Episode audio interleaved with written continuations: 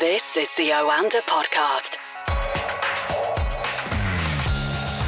This is the Oanda Market Insights podcast, talking to Oanda senior market analysts across the world. And today we're joined by Craig Erlam in London. Good morning, Craig. Good morning. How are you doing? Very good, thanks. We've had the latest UK inflation figures out today, and prices continue to rise at their fastest rate for more than 40 years, mainly driven by higher petrol and food costs. The number, well, it's jumped to 9.4% in the 12 months to June, up from 9.1% in May. How did markets look at those figures? Yeah, it's not just the weather here that's scorching, right? This inflation data is red hot. It's not, what is it, 9.4%, and getting closer now to what the Bank of England is expecting, with double-digit inflation, actually above 11% inflation later on this year when we see the energy price cap rise again. The core reading wasn't so bad, so I think that's I think that's probably one slightly positive takeaway, maybe. It doesn't really change anything, to be honest, I don't think. And in fact, the pound actually fell in the aftermath of the data because it really, because of that headline number, it was seen that the Bank of England's probably going to have a little bit more pressure to raise rates more aggressively. So the odds of a 50 basis point rate hike rather than 25, which is what we've seen since the end of last year from the Bank of England, the odds of 50 rose from around 91% to around 94%. In the aftermath of that, so still basically nailed on, even though, interestingly, Andrew Bailey yesterday was at pains to suggest that the markets may be thinking this is set in stone, but it's very much not set in stone. He's saying it's never set in stone. This is what the discussions at the policy meeting are all about, and while it's very much up for consideration, there's still a decision to be made. Markets very much disagree. In fact, markets don't just disagree about this one. Markets have priced in a 94% chance of a 50 basis point rate hike in next week. They've got a strong likelihood of a 50 basis point rate hike then again at the next meeting, and a very strong chance of a 50 basis point rate hike at the meeting after that, taking interest rates to around 3% by the end of the year. So markets are very much ahead of the curve compared to where the central bank is willing to accept it's at. But then the central bank is also working on the premise that we're going to see a recession later on this year, and perhaps that energy prices, or at least oil prices, for example, may potentially pull back a little bit, and a combination of factors may do part of their job ultimately for them. So all considered, the fact that the pound pulled back, I think, is the key takeaway in all this. Not necessarily against the dollar, it actually moved a little bit higher against the dollar, but against the euro and a few other currencies, we actually saw it edge lower. And the reason for that was quite simple, really. It was the fact that every extra rate hike in the UK is seen as deepening a recession. Whereas in ordinary times, when you've got a red hot economy and you start seeing more inflation as a result of that, rate hikes are seen as being positive for the currency because the economy is seen as to be able to sustain such a tightening cycle. That's very much not the case here in the UK. Any extra rate hike just adds to the pain that the economy is going to feel regardless. So that's why we saw the pound actually drop, even though rate hike expectations increased. And you mentioned the petrol prices, petrol and diesel, possibly having an effect on future inflation rates. Could we see a lower rate when the July figures come out? Yeah, July or August, you would expect we may see a lower rate. Probably not July so much, actually, because now it's the 20th of July today, and the petrol prices haven't really started coming down yet. So I think probably more likely to be August, September time when we'll start to see a little bit lower rate of inflation. But we've got to remember as well that petrol prices aren't going to fall that considerably. They're still going to be well above where they were prior to the invasion of Ukraine. We may see them drop 10, 15 pence a litre, but when we're dropping from 190, 195 a litre down to 180, it's nothing to write home about. It's still going to cost for many people around 100 quid to fill your tank. So I mean, compared to last year, there's still going to be a lot of inflationary pressure coming from that petrol price, but it may take some of the edge off of it. And if it's seen as a sustainable move, which again I'm not convinced about, then that could potentially remove some of that headline peak. But that comes back to what I was just saying about the sustainability of these oil prices. So a barrel of Brent crude is currently trading at 106. WTI is around 103. The question is, can this be sustained? And well, what's driving it? Well, it's being driven, really, the move lower by the prospect of recession. It's not being driven by higher output. In fact, we saw President Biden's trip at the weekend seemingly very unsuccessful. MBS got his fish pump, got the photo op, got his face-to-face meeting, and then the noises which come out since suggest that the US kind of walked away empty-handed. Now we'll see how much of that is true when we get the next OPEC meeting in a couple of weeks' time. But in terms of where the oil prices are now, recession is the only big downside risk as far as these oil prices are concerned. This is still an extremely tight market, and therefore I think there's a lot of people who are looking at the oil price now around $100 a barrel and saying that there's probably more upside risk than there is downside. So even if we do see, which is the point I'm trying to make, even if we do see some downside pressure on oil on price at the pump in the short term, do not be surprised if we see that reverse course and many of these petrol stations finally break £2 a litre. Staying with energy, Craig, let's talk about Nord Stream 1. What is happening there? It's been closed for the last few days, but there is a chance that it might be reopening. So it's been closed for scheduled maintenance. So this is something that's been planned for a long time. It's something that happens on an annual basis. It was a 10-day maintenance period.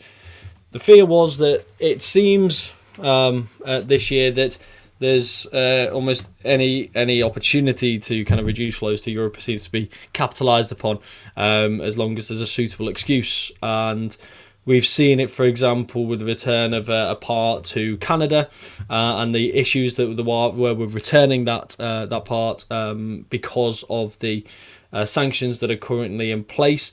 Now, you could say, well, that is a suitable excuse. That is a good reason why that part of the pipeline maybe wasn't functioning as well as planned and as well as it normally would. And I think flows are running around 40% to Germany as a result of that.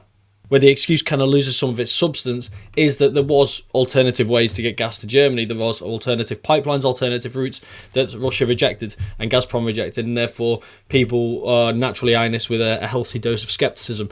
Now, when these flows were reduced over the course of last month and earlier this week, Gazprom wrote to a number of these companies using the force majeure clause, saying that events outside of their control were the reason behind it.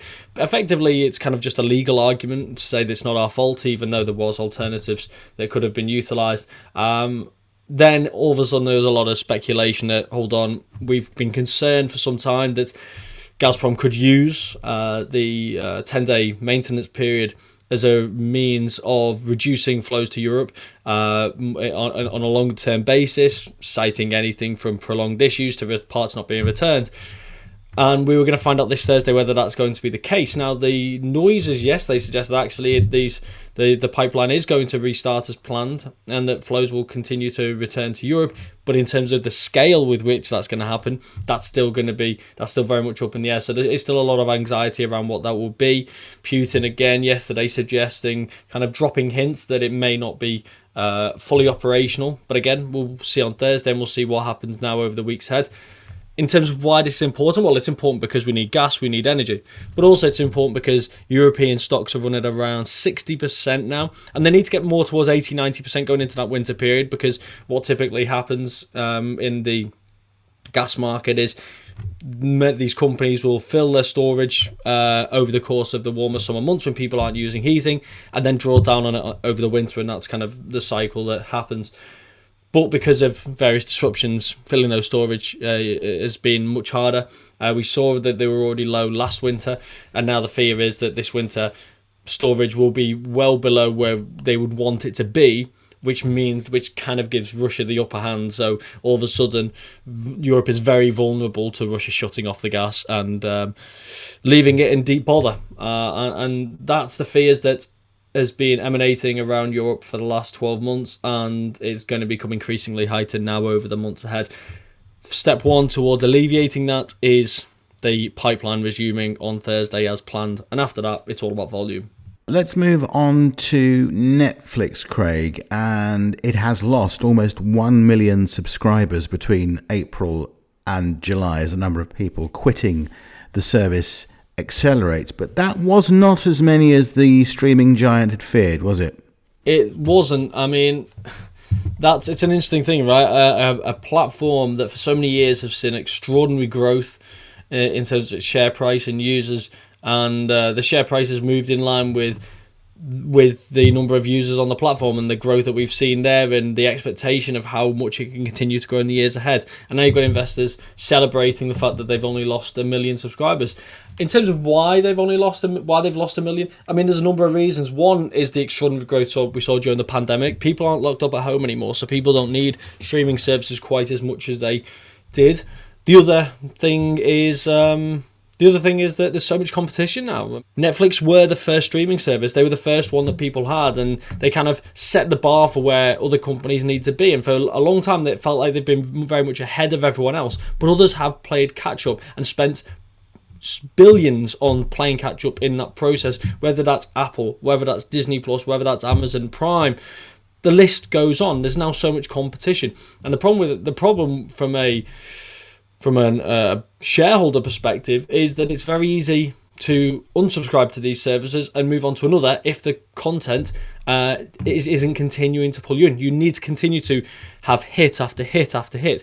The good thing for Netflix is, and that's why I think the number of subscribers fell by less than people were expecting, is Stranger Things. So this is the hit show that the Series 4 has kind of kept people engaged, and the result has been fewer people unsubscribing. So they need to continue to find these big hits after big hits after big hits to continue to maintain and even grow their subscribers. But that's obviously easier said than done when others are spending billions on their content as well. The other difficulty that they have is there is a cost of living crisis. I'm not sure if you've heard. And when there is a cost of living crisis, if people are having to cut back on their spending and they're looking as to where they can cut back on their spending, then unfortunately for companies like Netflix, that it's kind of an easy pick. It's easy to pull back on those streaming services where you're not locked into a contract and you can just cancel your subscription and immediately save however much every single month. So they're always going to be vulnerable to that kind of shift and that kind of decision making. They also have other issues that they need to overcome with regards to multiple users within and outside of households, other people using your password and logging in onto the same service rather than paying twice. So they have a number of issues to overcome, but the fact that Stranger Things kind of saved them this time, the most important thing for them is they need to continue to push out more and more and more content in order to keep people engaged. And then it's also about how do they expand their offering? How do they continue to draw people in more? Can they rely purely on video streaming? Can they rely purely on continuing to knock out these big, big winners in order to keep people engaged? Or do they need to expand? This is where the deal with Microsoft and gaming comes into it. But also you look at someone like Amazon Prime. They offer so many different things in order to try and keep people engaged. It's not just about the Prime Video. It's also about the shopping service, deliveries, and everything else that comes within it, all within this one offering. And now football, of course, with Amazon Prime at times as well. Netflix needs, I think, to diversify in terms of its offering in order to try and keep people engaged and to draw bigger crowds in. It has a massive task on its hand. I think people are going to be really keenly watching Netflix now over the coming years, because the fear is that they've kind of set the bar really high, but others are playing catch up much faster and they are struggling as a result ultimately. Okay, Craig, thanks very much for joining us this morning. We'll talk to you again soon. Thank you. This is the Oanda podcast.